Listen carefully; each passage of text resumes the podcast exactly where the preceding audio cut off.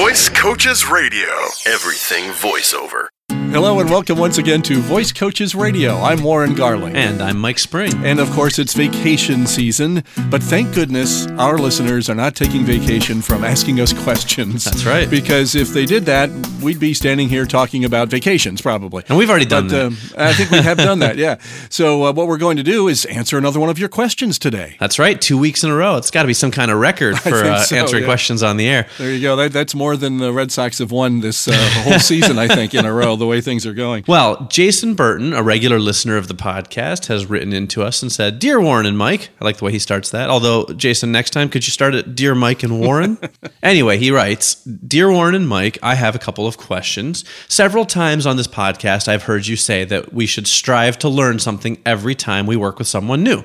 However, I've also heard experts like John Galogli come on the podcast and emphasize the value of acting like a professional during a recording session, even if you're new to the business, by not doing things like asking producers if your read was okay or to evaluate your demo. So, my question is what kind of questions should we ask that allow us to learn without seeming unprofessional? Or is this one of those instances where the learning comes from the experience and the observation rather than directly asking questions? Well, well, the first answer here, and the easiest probably, is yes. Learning does come from the experience and observation while you're in the moment, if you will, while you're in the booth. But there's there's more to that question than this, so we'll we'll try to answer all aspects of it if we can.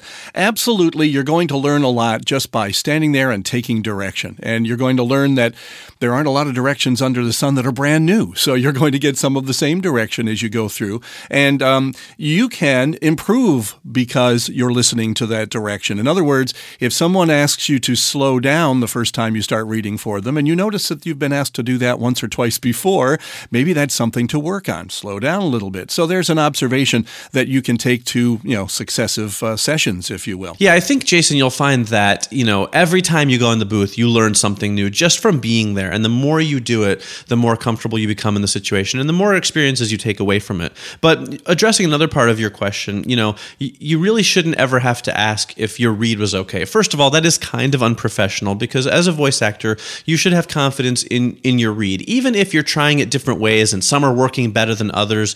You should know that you're giving it your all and and be confident in that. But the other thing is really the producer's direction will sort of tell you if the read was okay or not. Remember, the producer's job is to get the finished product the way they want it. Okay, so if you finish the session and and they've gotten you where you want you, then your read was great, and you'll get that from the language. The producer will say things, you know, when you read, you'll read a passage or a paragraph, and they'll say, "Okay, that was great. Let's move on." Well take that to heart. That means, okay, that was great. We're moving on. You know, they won't let you continue if they don't get exactly what they want out of you. So to ask them if your read was okay, it's really just kind of redundant because once you've finished reading everything, you'll already know that it was. Now, you asked another question about evaluating your demo, and should uh, you know you've heard that you should never ask a, a producer to evaluate your demo, and you're absolutely right.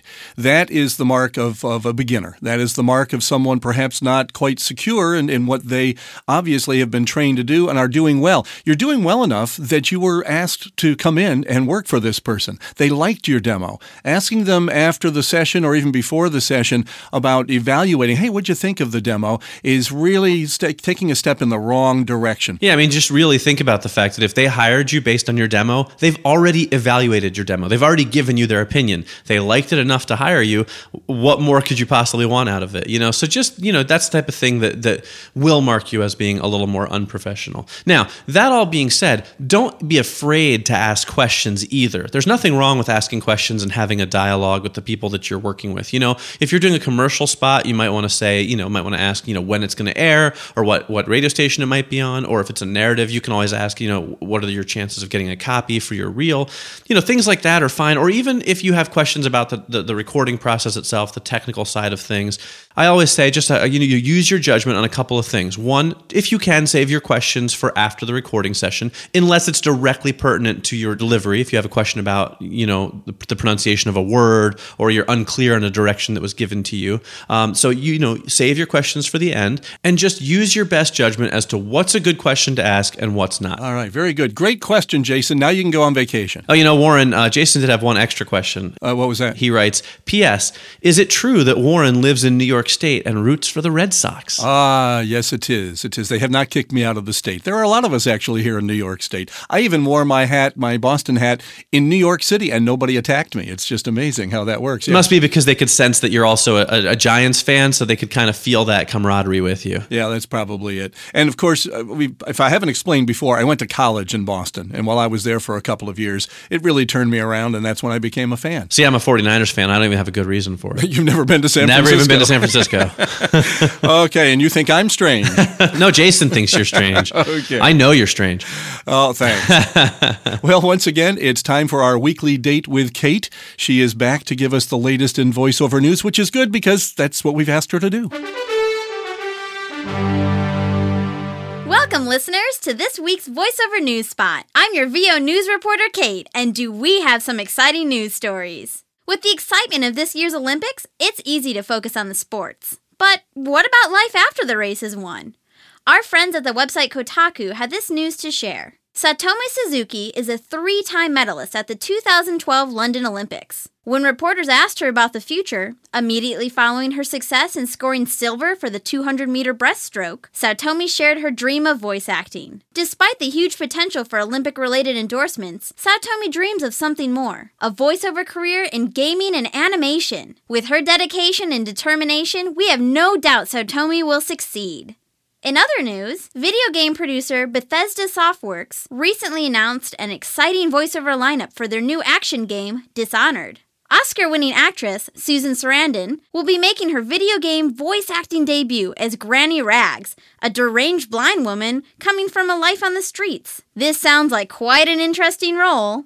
The star studded cast of Dishonored also includes Brad Dourif, who's also known for voicing the killer doll Chucky in the Child's Play movies, Carrie Fisher, John Slattery, Michael Madsen, Chloe Grace Moretz, and Lena Headey. We look forward to hearing these actors and their transitions from on screen to off screen. That's it for this week. Thanks for listening. Now, I need to get back to my rigorous ping pong training routine so I can make the next Olympics. Who wants to challenge me? Mike? Warren?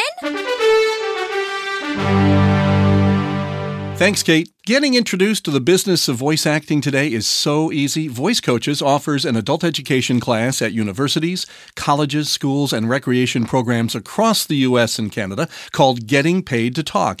It's an honest look at what it takes to become a voice actor. And we may be teaching a class near you very soon. That's right. The week of August 20th, we'll be in California in the San Francisco Bay Area. Wow, Can you believe that? That is really I weird. didn't even know that was on the on the page when we were talking about San Francisco just a couple minutes ago. Crazy. We will be in the San Francisco Bay Area. Go 49ers. We'll also be in Mammoth Lakes, Ridgecrest, Lake Isabella, Eureka, and Novato, California. And then the last week in August, watch for our classes in Boston, Philadelphia, Washington, D.C., Cortland, New York, Morganton, New Bern, and Raleigh, North Carolina, and even Medford, Oregon to go to the other coast. Call us to find out exactly when we'll be near you, 866 887 2834. Or you can email us at podcast at voicecoaches.com, which of course is the same address you can use for burning questions like the one Jason sent us this week. We'll be happy to answer them for you on the podcast. And of course, we always like to get your comments and, you know, some glowing praise once in a while as well. And if you got extra Red Sox tickets for Fenway, yeah, you send them in. Yeah, or if you uh, have a friend I can stay with in San Francisco, maybe, you know, just let us know. You'll get there eventually. yeah, I'll Mike. get there eventually. Thanks for joining us this week. We'll be back again next week. Visit voicecoaches.com for more voiceover news and information. There you go. Can you hear me? Oh, yeah. Always helps if you can hear the guy you're talking with. It, it usually does, unless you're trying to tune them out, which is nice. That's why it's nice to have a volume knob here. So if you start to go on and on and I don't want to listen, I can actually just turn you off. Yeah. It's pretty cool. Yeah. Bet my wife wishes she had that feature at home. right. I like the way he starts that. Although, Jason, next time, could you start it, Dear Mike and Warren? uh, anyway, he says, Dear Mike. See what I did there? yeah, I see what you did. Yeah. It was subconscious. Yes, I did.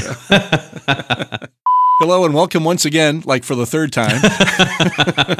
I'm sorry. you can't do that. I know. It's the problem with recording these in the morning. yeah, exactly. I'm not always fully awake. Um, and if we did it in the afternoon, I wouldn't be fully awake. Right, right, right, right. We're quite the team. it must be because you're also a Giants fan. They can they can sense the camaraderie ship. The camaraderie ship. That's not a word. I, there, I don't think so. You don't sound sure. No, I'm wearing contacts, and it is a transition from glass to contacts. Mm, I see. I mean, I don't see. That's I don't know. I should have picked anything other to say besides I see. Right. After complaining how you can't see, I, should have said. Way I, to be I understand. I know, right? Breaking my heart, my achy, breaky heart. I just don't think you'd understand. You uh, make the most random transitions I've ever heard. Like all you do is say the word heart, and then you're launching into "Achy Breaky Heart," a song from like 20 years ago. Eight million other songs with the word heart in it, and you go right for "Achy Breaky Heart," the worst one. Welcome, listeners, to this week's voiceover news spot. No. No, No. you're so like dejected and confused at the same time. I'm your VA news reporter, Kate. Are you? Is that because you're in the Veterans Association, or because VA. because you live in Virginia? I'm just I just want to clarify. Oh, jeez.